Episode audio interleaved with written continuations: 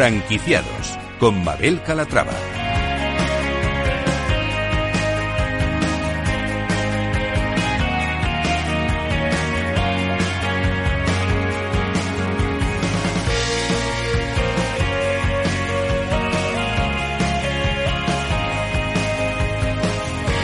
Hola, ¿qué tal? Muy buenos días y bienvenidos a Franquiciados. Como cada miércoles abrimos una ventana al mundo de la franquicia, una ventana a la actualidad, por si estos días se están planteando formar parte de la industria. Si es su caso, presten mucha atención porque hoy les vamos a presentar franquicias de éxito, enseñas innovadoras, descubriremos además nuevas formas de hacer negocios. ¡Comenzamos!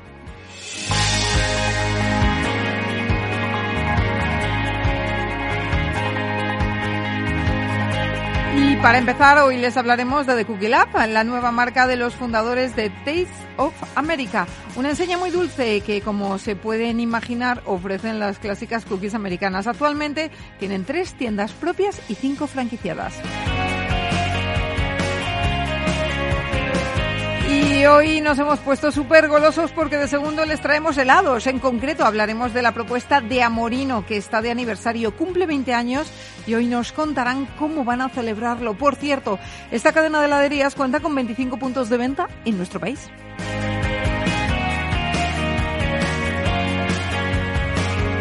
Y también les hablaremos de un nuevo concepto de hacer la compra. Se trata de GOP, tiendas inteligentes que acaban de abrir un local en Madrid. Además, han llegado a un acuerdo con el Elefante Azul, la cadena de franquicias, para ubicar sus tiendas en sus estaciones de servicio.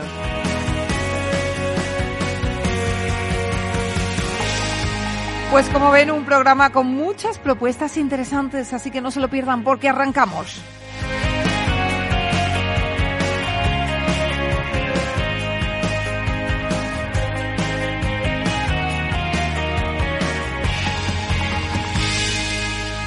Franquiciados, con Mabel Calatrava.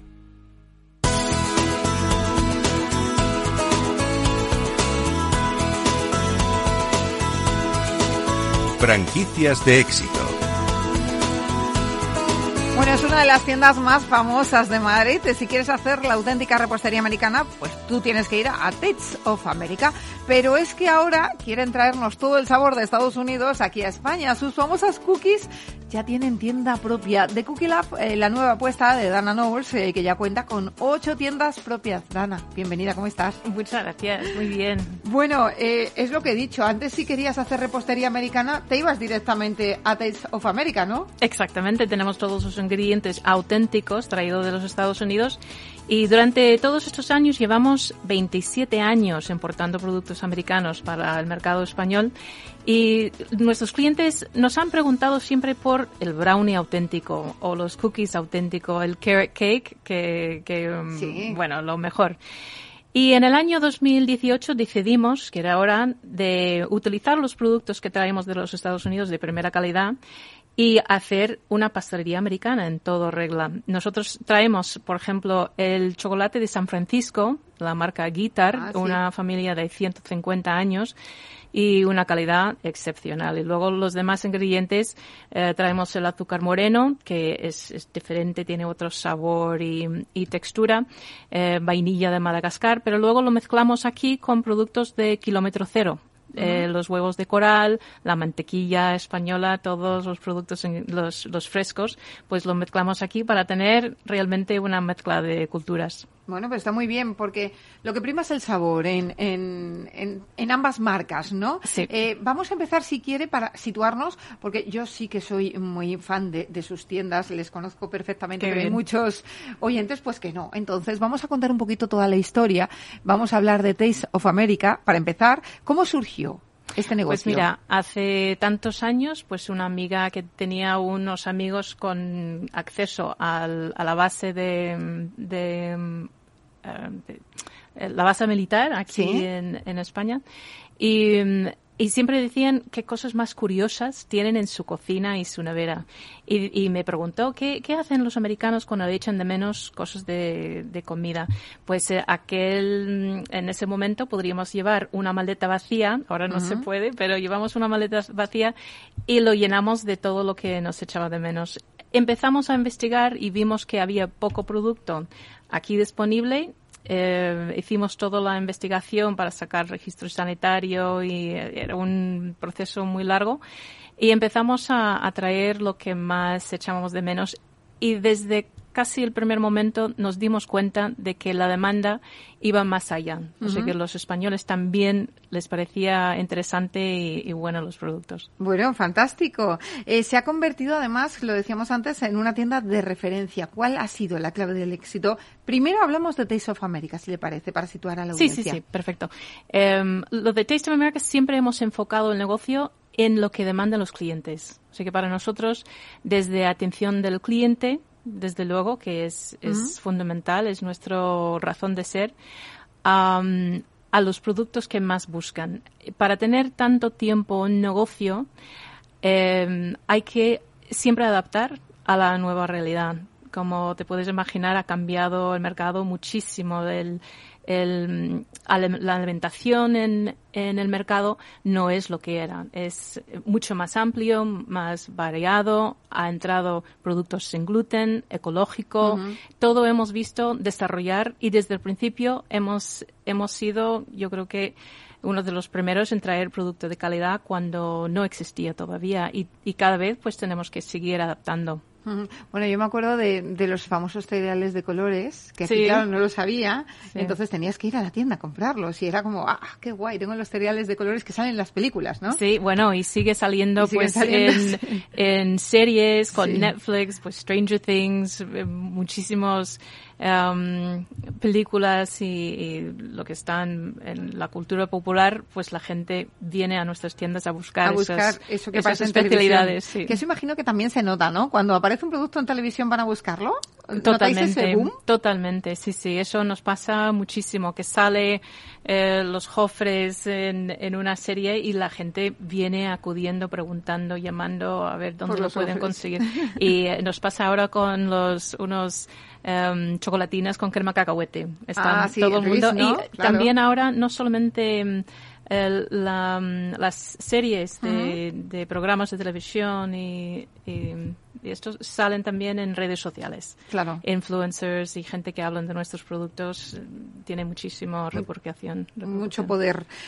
¿Cuántas tiendas tiene ahora mismo abiertas de Taste? 17. 17. Entonces, más la página web y luego vendemos a distribución, vendemos a cadenas.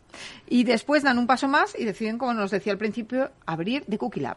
Sí, pues hace casi 4 años decidimos que era un momento ya de diversificar y utilizar los puntos fuertes que tenemos de producto de calidad y auténtico. Y la verdad es que hemos conseguido una galleta que es nuestra estrella, que es muy especial. Es una galleta grande, que está crujiente por fuera pero blando por dentro y 100% natural. No utilizamos ningún tipo de conservante ni productos para que lo mantenga. Es auténticamente el producto. Tardamos 1 año en desarrollar todas las recetas. Empezamos con 4 y ahora tenemos 15 y salimos con ediciones especiales. Por eso se llama el laboratorio, porque estamos innovando constantemente, ¿no? Y luego tenemos la mejor carrot cake que hay en el mercado. Empezamos con rayando la zanahoria ecológica fresca, tiene coco, piña, especias, nueces. Madre mía, qué mezcla riquísima. Si entramos en The Cookie Lab, ¿qué nos encontramos? ¿Cómo son los locales? Pues tiene un aire neoyorquino, o sea, como de una tienda, una pastelería de Nueva York, con imágenes de la época.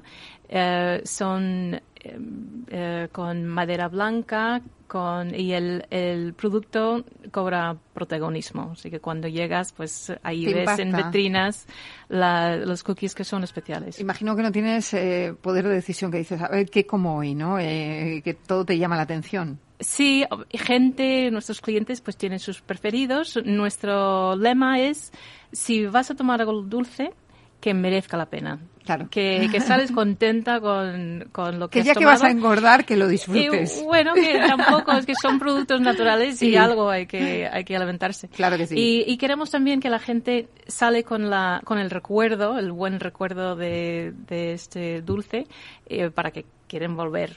Hombre, claro que sí. Además, el subidón que te da comerte algo dulce, delicioso. Sí. Luego damos también batidos, los famosos milkshakes con cookies, un buen café, no sé qué, hay un poco de todo para todo el mundo. ¿Y son tiendas, son cafeterías? ¿Se puede comer allí? ¿Se puede llevar? Pues el modelo de franquicia está pensado en un principio para un local pequeño, para takeaway, para tomar un café.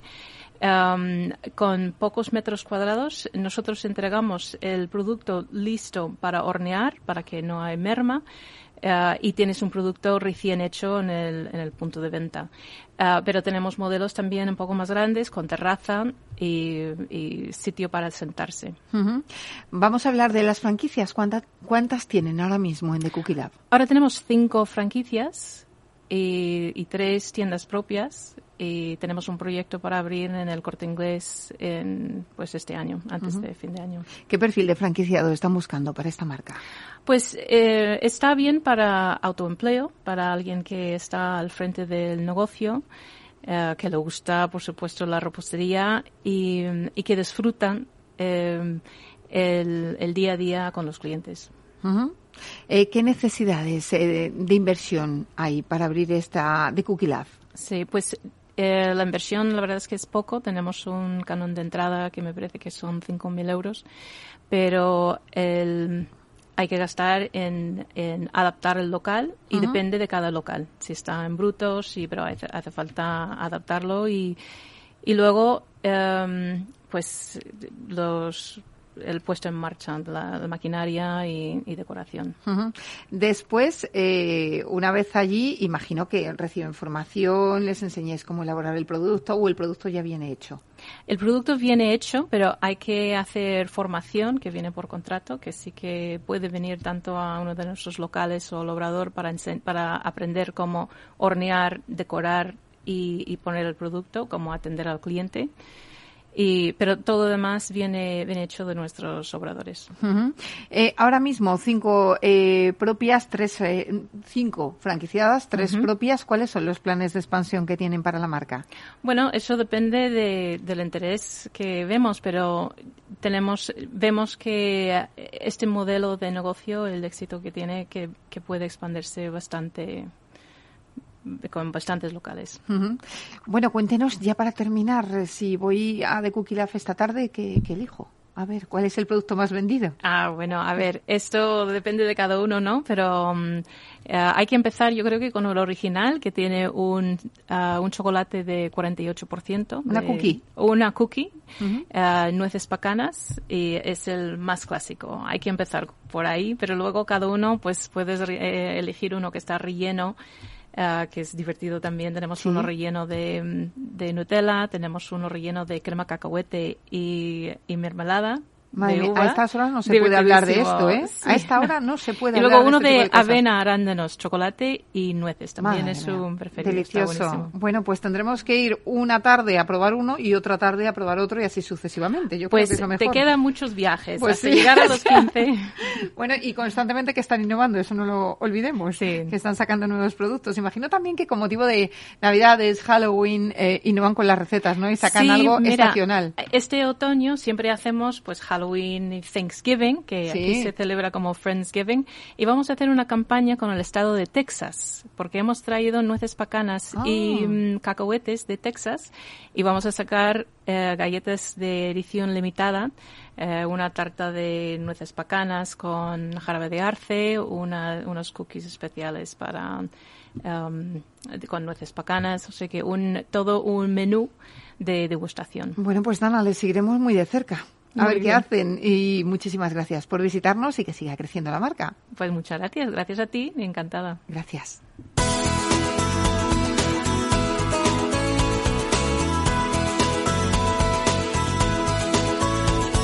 Franquiciados con Mabel Calatrava.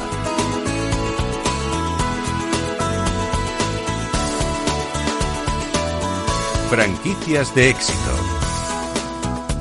Pues seguimos hablando de franquicias de éxito y se lo decíamos, hoy nos hemos puesto muy dulces. Después de hablar de cookies, vamos a hablar ahora de helados con Amorino, que acaba de cumplir 20 años y lo celebra con un nuevo sabor y con un ambicioso plan de expansión. Saludamos a Daniel Díez, él es director de expansión de la cadena. Daniel, ¿cómo está? Bienvenido. Hola, buenos días, muchas gracias por atendernos. Gracias a usted. Bueno, enhorabuena lo primero por esos 20 años. Eso nos lleva a plantearnos cómo empezó todo, cuál es la historia de Amorino. Bueno, pues la historia de Amorino empieza en el 2002. Un par de amigos italianos deciden fabricar el mejor helado posible del mundo y ubicarlo en las mejores ubicaciones. Y así nace. No nace el pequeño obrador que se va desarrollando, sino nace con una apuesta firme de querer algo, hacer algo realmente espectacular y que creara huella. Y entonces eligen, en pleno centro de París, concretamente en la isla de San Luis, ubicar la primera boutique. Y ahí empezó todo. Uh-huh.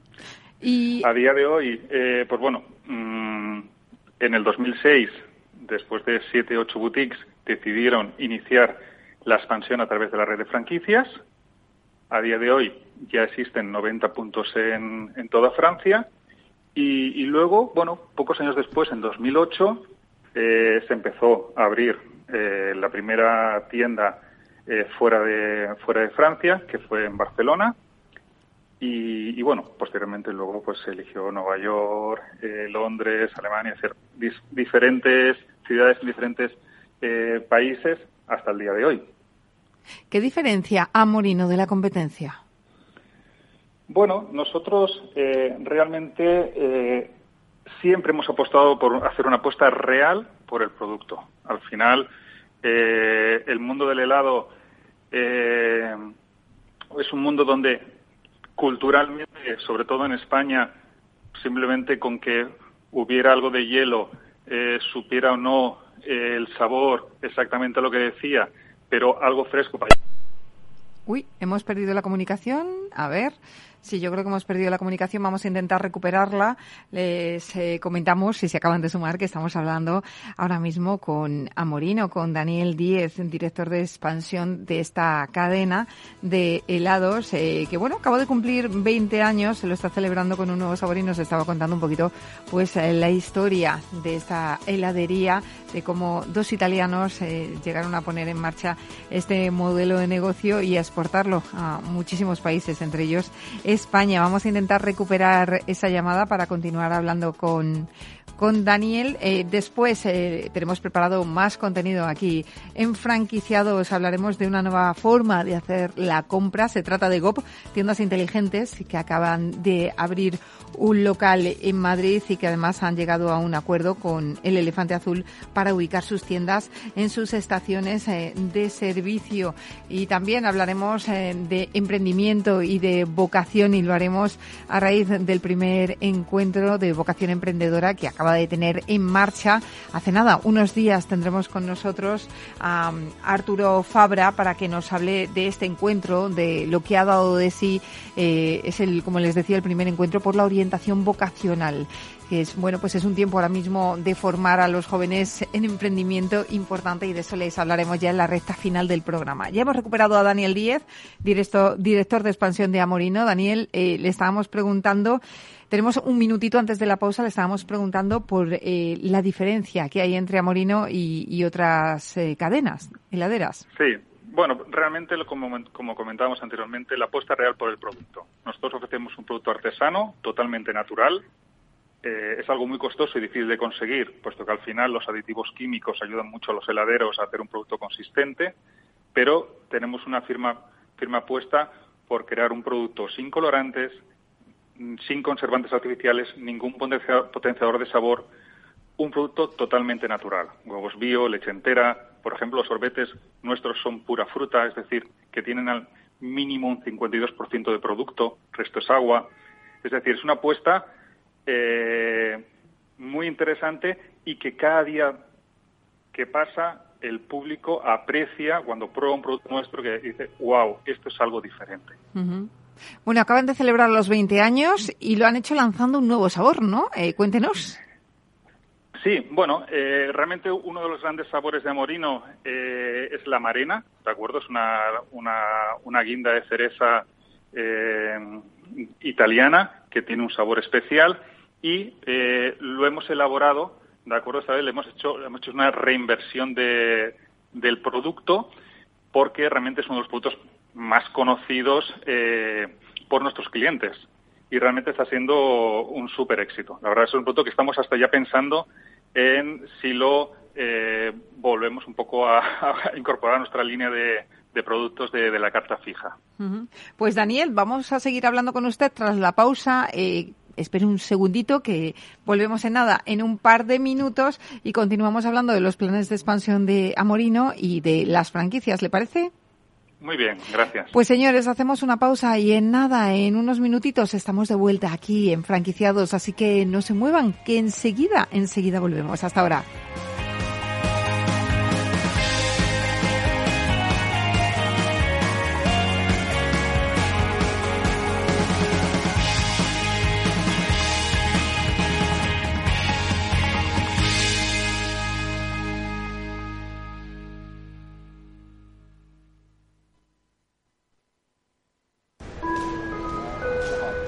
Viajeros que llevan 3 años esperando para ir a Nueva York, acuden por fin a la puerta de embarque, por favor. Volvemos a disfrutar de un verano sin restricciones. Y en Renta 4 Banco queremos celebrarlo sin límites. Llévate un 1% de tus aportaciones para operar en bolsa o un 33% de descuento en comisiones de fondos. Y todo sin límite de cantidad. Entra en r4.com y paga menos por tu inversión. Solo durante el verano. Renta 4 Banco. ¿Quieres más? Consulta bases legales en r4.com. Deep Business, el programa de Capital Radio en el que descubrirás todas las soluciones que la inteligencia artificial ofrece al mundo de los negocios. Conducido por Álvaro García Tejedor, los miércoles de 1:05 a 2 de la tarde, Deep Business, aquí en Capital Radio.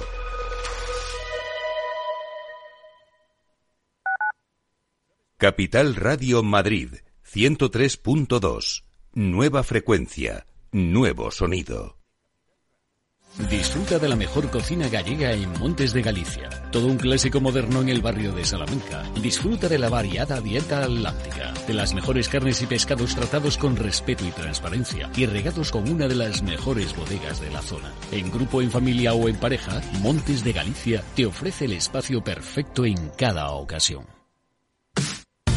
Los viernes en Capital Radio te proponemos descubrir y comprender las estrategias de empresas con éxito que servirán de inspiración y ejemplo para la tuya. Escucha Metaempresas, un programa presentado por Andrés Arenas con la presencia y los consejos de expertos en distintas áreas y profesores de reconocida trayectoria. Todos los viernes a las 7:30 de la tarde, Metaempresas, Capital Radio. Esto te estás perdiendo si no escuchas a Rocío Arbiza en Mercado Abierto. Mario Waits, profesor de ESIC y ex consejero del Fondo Monetario Internacional. Llueve sobre mojado, porque antes del conflicto ya el tema de la política monetaria venía muy expansiva, lo que llamamos nosotros la fiesta party pachanga en el Banco Mundial, emitir mucho dinero, y ya llevamos mucho tiempo, con lo cual veníamos con una inflación altísima antes del conflicto. Imagínense que a partir de ahora, con la subida de la energía. Yo siempre explico a mis alumnos que si hay algo que afecta muchísimo la inflación es el petróleo, ¿no? Porque afecta al transporte y afecta a todos los derivados, ¿no? Fertilizantes, plásticos, pintura.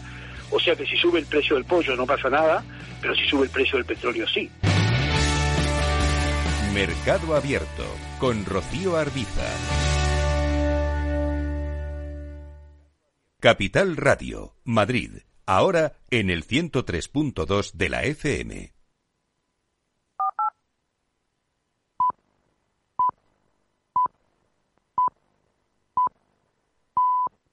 Franquiciados, con Mabel Calatrava.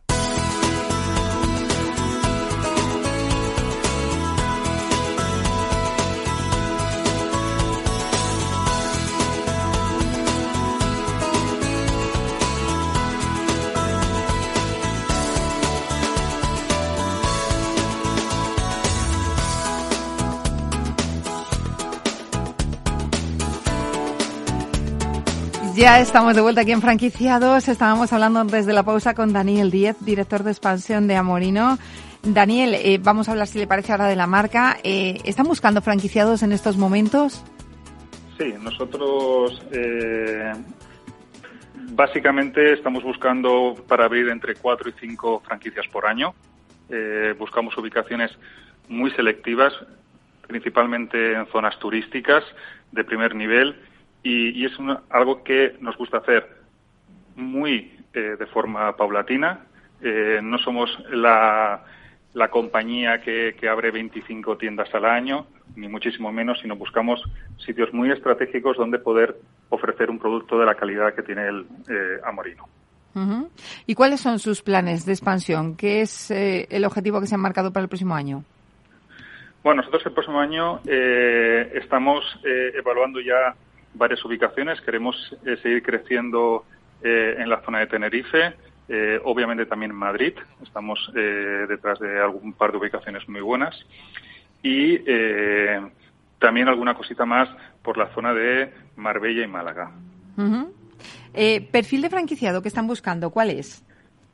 Bueno, nosotros curiosamente buscamos perfiles que no vengan del mundo de la hostelería, sino que realmente sean managers, porque al final, cuando tú estás dentro de una cadena de franquicias de primer nivel, todo te viene aportado, ¿de acuerdo? Entonces, lo que realmente es importante para nosotros es que tengas la capacidad de manejar un equipo humano y puedas, en estas ubicaciones de primer nivel donde las facturaciones son muy altas, que tengas la capacidad de generar un buen equipo y exprimir al máximo el potencial que tiene de flujo de paso delante de tu local.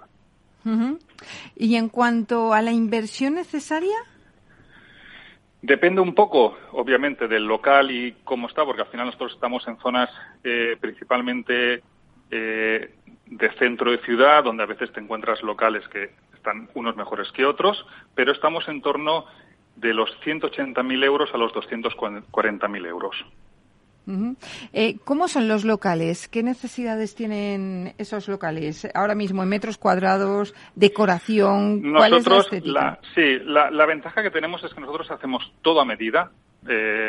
Trabajamos con un equipo de diseño y banistas que nos hacen desde el inicio, desde hace 20 años, todos los muebles a medidas, con lo cual nos podemos adaptar a cualquier tamaño. Sí que es cierto que pedimos una mínima presencia de al menos 4 metros en fachada, para que se pueda, desde lejos, poder apreciar la estética de Amorino, y luego que tengamos el circuito para poder vender el máximo. Nosotros no abrimos tiendas que facturen menos de 350.000 euros, porque consideramos que no tiene sentido ni para el inversor, ni tan siquiera para la marca y las ubicaciones en las que vamos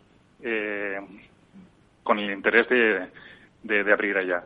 Por tanto, pues bueno, podemos ir desde 20 metros cuadrados hasta 150 metros, con lo cual ya tendríamos una zona de degustación para nuestro café, nuestras pastas, etc. Hay una gama de producto bastante amplia, paralela al producto del helado, y nos adaptamos sobre todo en función de qué es lo que nos encontramos en el mercado. Porque realmente querer abrir, no lo sé, por ejemplo, en la Puerta del Sol, sale lo que sale.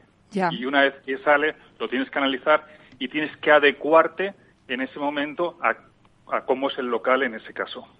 Uh-huh. ¿Próximas aperturas que tienen previstas? Nosotros tenemos previstas ya para octubre, noviembre, porque ha sido imposible poder abrir antes, porque hay una carencia total de maquinaria, de productos. Realmente es un momento un poco complicado. Sí, es complicado para todos.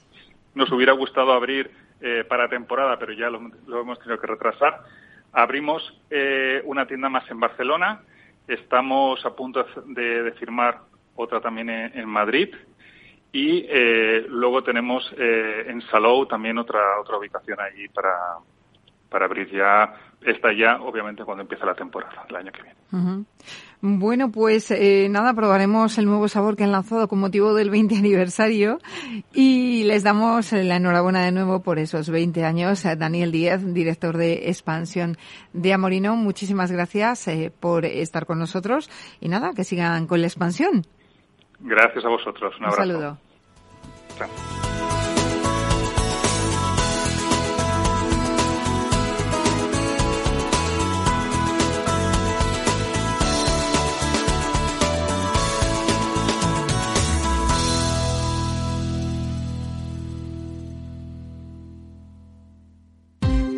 Ya no estamos en la era de la información, estamos en la era de la gestión de los datos y de la inteligencia artificial.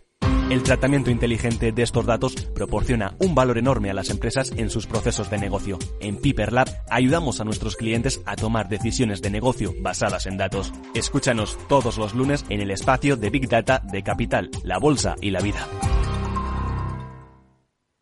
Franquiciados, con Mabel Calatrava.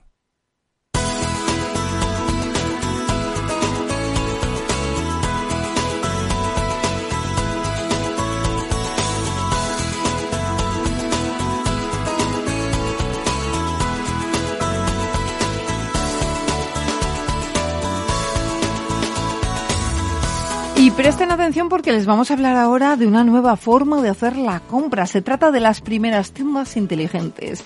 Vamos a saber más con Lino Monteagudo, que él es CEO de GOP. Lino, ¿cómo está? Bienvenido.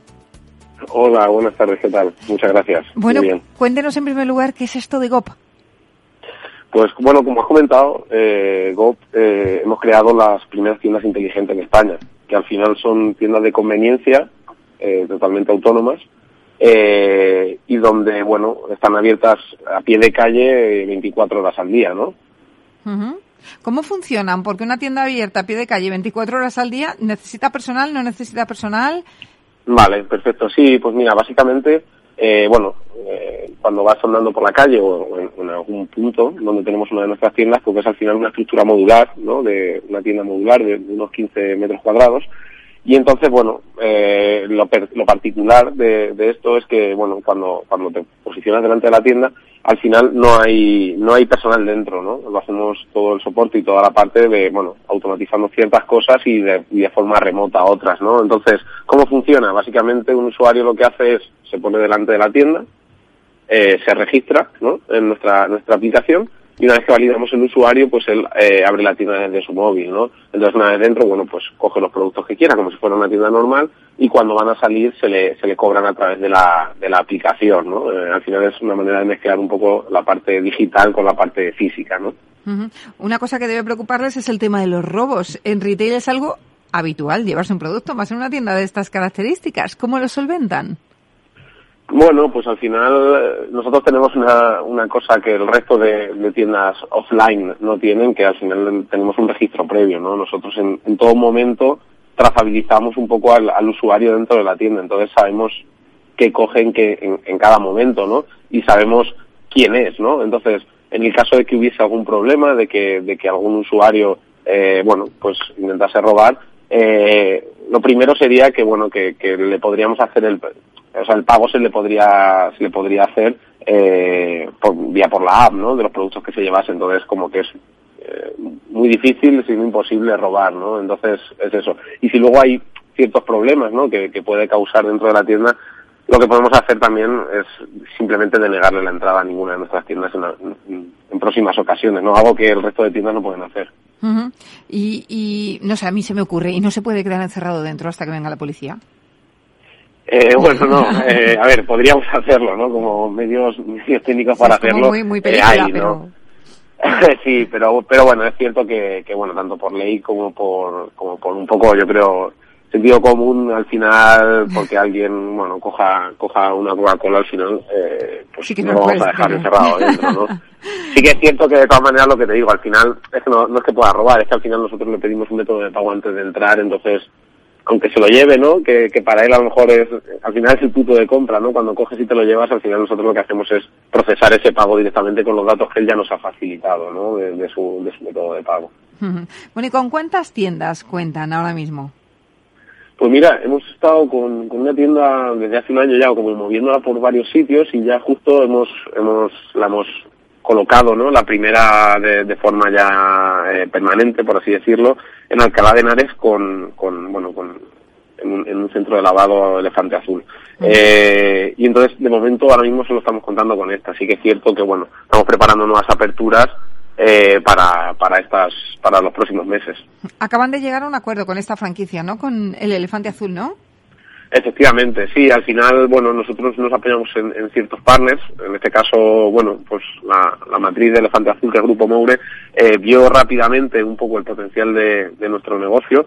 Nosotros nos sentimos muy cómodos con ellos porque se notaba que apoyaban de manera total el modelo.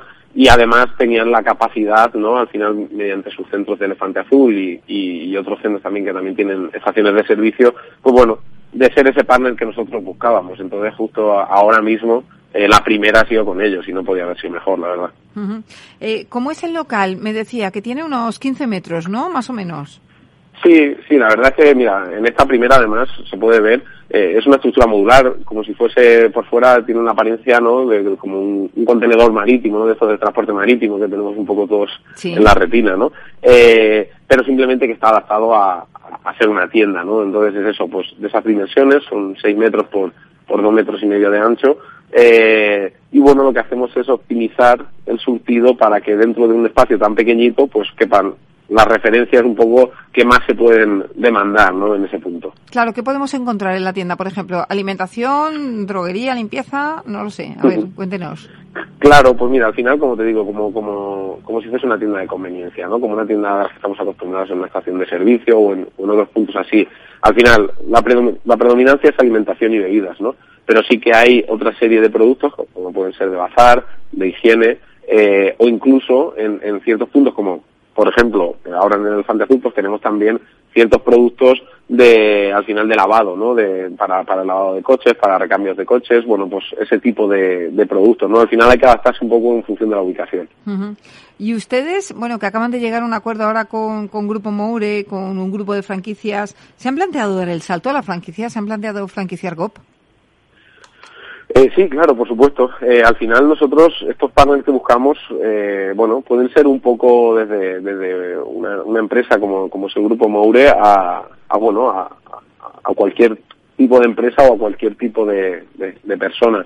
Sí que es cierto que primero estamos un poco validando más la parte de empresas donde ya tengan ubicaciones, pero también a través incluso de Grupo Moure estamos viendo cómo construir un poco una estructura de franquicia, porque al final es, bueno, una gran manera de crecer y para nosotros es un match muy fácil, ¿no?, y muy rápido, ¿no? Entonces sí que se está valorando todas las opciones ahora mismo. Uh-huh. ¿Dónde serán las próximas aperturas? ¿Lo tienen ya visto? Sí, pues mira, sin dar muchos detalles, al final, por un lado, todas van a ser en la Comunidad de Madrid. Tenemos preparadas las próximas 4 aperturas durante los próximos meses. Todas serán en la Comunidad de Madrid. Habrá algunas, como esta, que estará en una estación de servicio o en un centro de lavado. Y luego también habrá en otras verticales. Al final lo bueno es la versatilidad de nuestro modelo, ¿no? Que al final puede estar, pues eso, en un espacio empresarial, incluso en ciertos puntos públicos, en universidades, en hospitales, grandes urbanizaciones, o sea, hay como infinidad de puntos. Entonces, bueno, aunque habrá un par en estaciones de servicios como esta, también vamos a abrir nuevos verticales para que también se vea un poco que se pueda adaptar a eso. Uh-huh. Si hay algún interesado ahora mismo que diga, bueno, esto a mí me interesa porque tengo una gasolinera o porque tengo pues un aparcamiento donde creo que iría muy bien, ¿qué le decimos? Sí, bueno, pues mira, es muy fácil. Para contactar con nosotros lo tenemos súper fácil. O bien en nuestra página web, gop.es, GHOP.es. Ahí, bueno, a través del formulario, la verdad que nos pueden escribir en cualquier momento, porque además somos bastante rápidos contestando y sobre todo ahí lo que hacemos es un poco evaluar un poco a ese franquiciado y tener una breve charla con él para verlo. Y luego, por otro lado, también nos pueden escribir a hola@gop.es, ¿no? Uh-huh. Al final, bueno, de ambas partes está muy bien y ahí vamos, les contestaremos en muy poco tiempo. Lino, ¿y hay inversión estimada para estas tiendas? ¿Se puede decir? Sí, bueno, al final depende un poco de ciertas extras o ciertas características que se le pueden meter, pero más o menos el rango de inversión por cada tienda oscilar entre los 45.000 y 50.000 euros aproximadamente. Pues muy interesante estas tiendas inteligentes, una nueva forma de comprar ya, de tener acceso mediante una app, de llevarse los productos sin necesidad de personal. Lino Monteagudo, CEO de GOP, muchísimas gracias por presentarnos su empresa.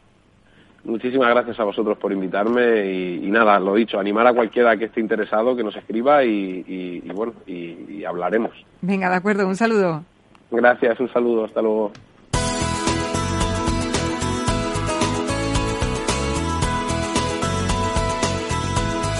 Franquiciados. Recta final del programa en la que vamos a hablar de emprendimiento, porque hace ya tiempo que se habla de la necesidad de formar en emprendimiento a los más pequeños, sobre todo. Algunas iniciativas se han llevado ya a cabo en los últimos años y hoy os traemos una, bueno, pues que nos ha parecido que tiene mucho interés y que apuesta por orientar en emprendimiento desde la infancia. La Universidad Francisco Marroquín, UFM, ha celebrado el primer encuentro por la orientación vocacional. Arturo Fabra es su director y con él vamos a conocer pues algunas de las conclusiones de este encuentro. Arturo, ¿cómo estás? Bienvenido. Muchas gracias, Mabel. Encantado de estar con vosotros. Un placer también tenerla aquí. Bueno, un encuentro que ha dado voz a orientadores de institutos y colegios para analizar, debatir y compartir experiencias y metodologías, ¿no? Esto ha sido así. Así fue. Nos pareció muy interesante el conocer la opinión de los orientadores. Al fin y al cabo somos una universidad que apuesta por el emprendimiento, que buscamos chicos, jóvenes que quieran entrar en ese mundo, que tengan esa inquietud, pero no saben muy bien qué es lo que quieren, porque por desgracia el entorno general pues no es muy proemprendedor o muy proempresario, pero sabemos que están ahí y queríamos escucharlos a ellos, queríamos saber qué ambiente notan ellos y también les queríamos dar nuestro consejo sobre cómo identificar a esos chicos que tienen un gran potencial, que a lo mejor no brillan en asignaturas puramente académicas, pero que tienen un gran potencial como emprendedores. Pero eso le ha pasado a muchos grandes, ¿no? Un Bill Gates, un Einstein, les ha pasado a muchos grandes que ahora son, pues eso, ¿quiénes son? Bueno, Einstein era quien era, pero hay que apoyar a los chicos desde jóvenes, enseñarles lo que es el emprendimiento, las trabas con las que se pueden encontrar. ¿Qué conclusiones han obtenido de este primer encuentro? Pues una de las más importantes para mí fue el que ese perfil existe, que realmente existe el espíritu emprendedor. Siempre se ha dicho que los jóvenes quieren ser funcionarios, etcétera. No es cierto. Ellos quieren ser emprendedores. Es parte de su naturaleza. La otra cuestión es que seguramente somos los padres o somos las instituciones, etcétera, que les metemos mucho miedo con esto del desempleo. Ellos creen, les estamos diciendo, tienes que elegir una carrera formal que te garantice un futuro, etcétera, etcétera. Y eso nos dimos todos cuenta de que es un error, porque eso al final pues crea mucha desilusión, crea poca esperanza. Y una de las conclusiones era, tenemos que escucharlos, tenemos que decirles que no tengan miedo y tenemos que también explicarles que si te has confundido una vez, pues levántate, quítate el polvo y sigue para adelante. Claro que sí. Y también otra cosa muy importante que creemos que les tenemos que animar a salir de la burbuja. Tienen que buscar sus trabajos de verano, tienen que, si quieren hacer un gap year, que hagan un gap year. Tienen que preguntar, tienen que buscar profesionales de cosas que les interesen y hablar con ellos. En general, que salgan de lo que es el flujo, el mainstream que dicen algunos, sí. Y que no tengan miedo de romper. Son jóvenes, es un momento y que quieran ser disruptivos. Uh-huh. La orientación es un ámbito en el que España suspende estrepitosamente, ¿podemos decir eso? ¿O es muy arriesgado? No en cuanto a profesionales. Yo me quedé sorprendidísimo. O sea, son verdaderos, pues casi el séptimo caballería rodeado por ahí resistiendo la aldea gala. Realmente tienen un nivel profesional increíble. Y sí se quejaban amargamente de falta de apoyo. Se quejaban, por ejemplo, de que les ocupaban sus horas con clases.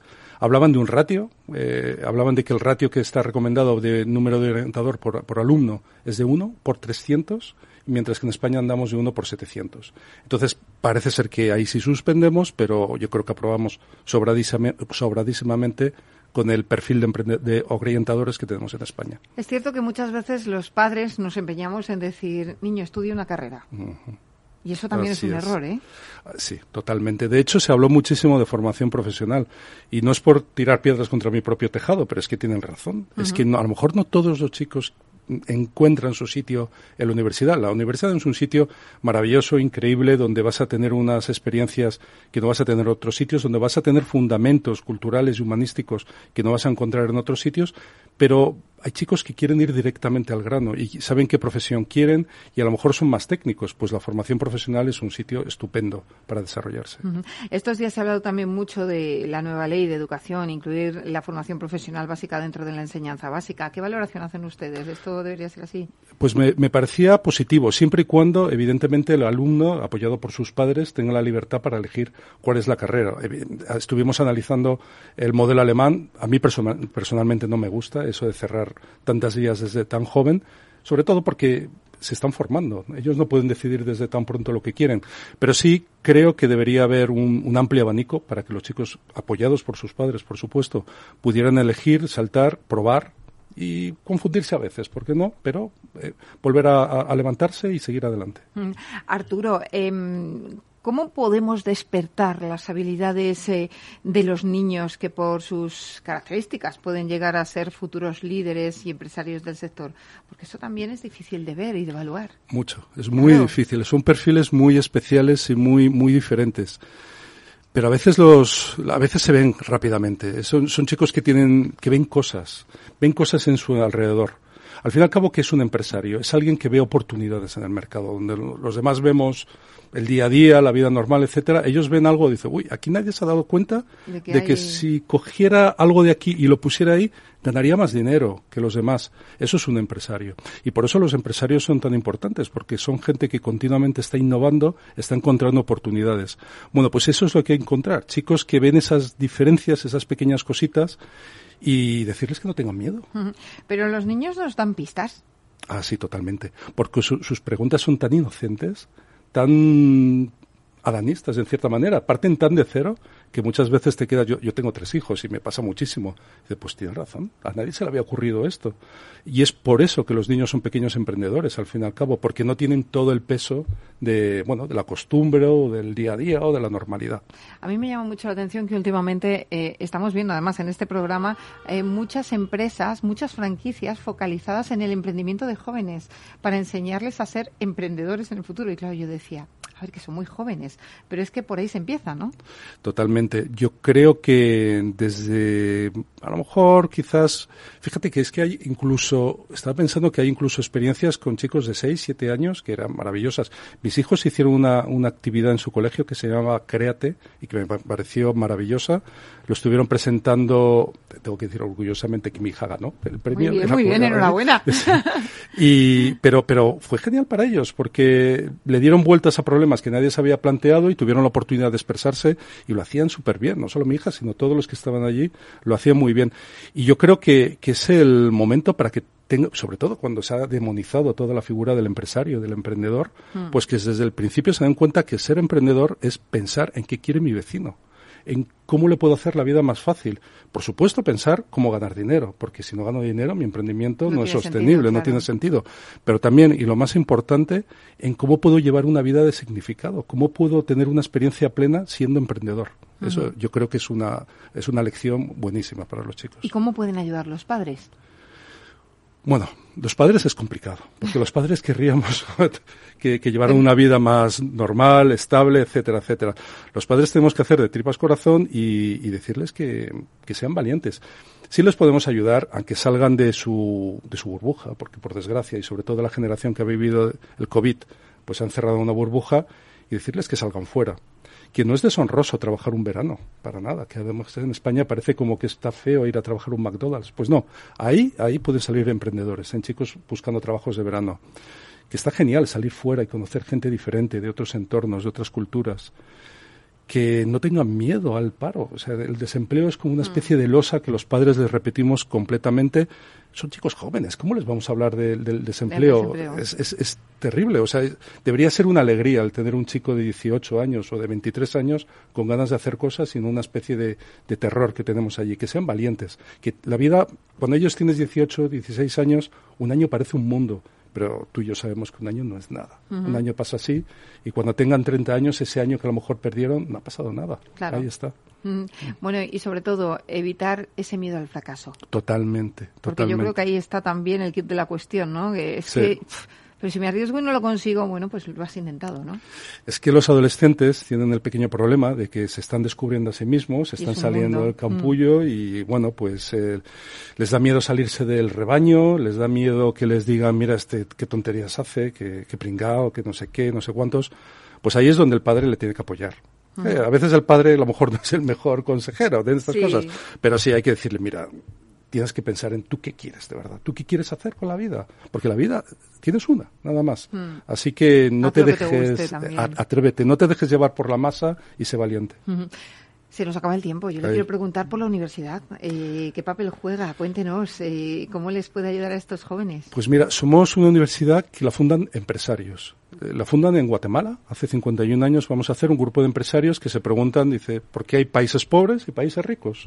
Esos empresarios viajan a Estados Unidos, tienen la suerte de conocer personalmente a Hayek, Mises, y deciden fundar una universidad cuya misión es la enseñanza y difusión de los principios éticos, jurídicos y económicos de una sociedad de personas libres y responsables. Todos los que estamos en la universidad creemos en esa misión y creemos que el empresario es un eje fundamental de eso, de crear una sociedad de personas libres y responsables.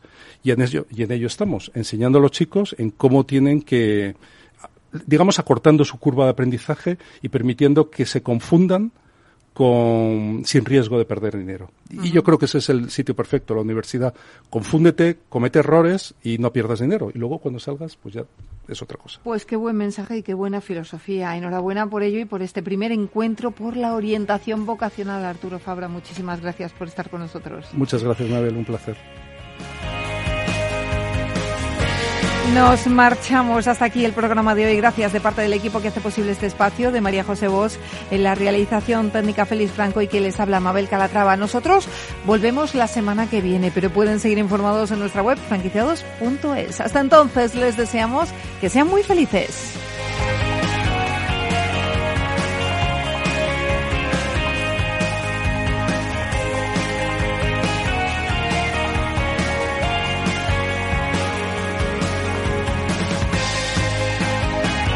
Franquiciados, con Mabel Calatrava.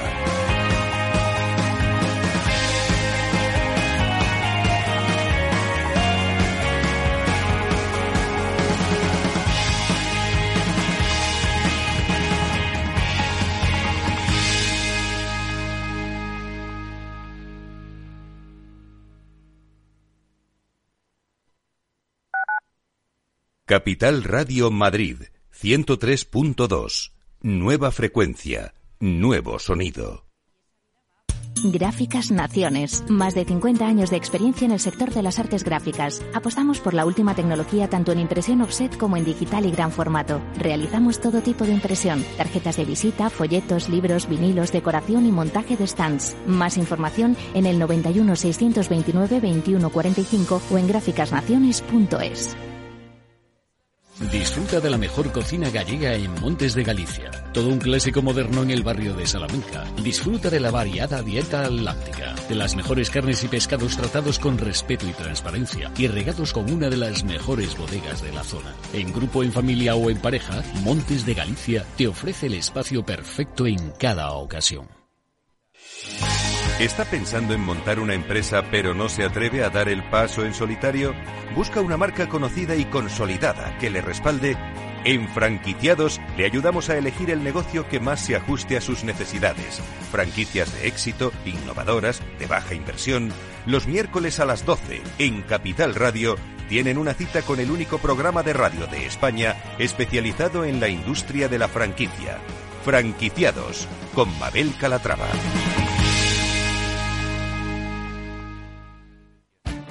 Esto te estás perdiendo si no escuchas a Rocío Arbiza en Mercado Abierto. Albert Triola, consejero delegado de Oracle. Yo suelo decir que la digitalización es el plan de pensiones de las compañías y las empresas, con lo cual eso va a llevar a que las compañías van a comprar más software. Mercado Abierto, con Rocío Arbiza. Capital Radio, Madrid. ahora en el 103.2 de la FM.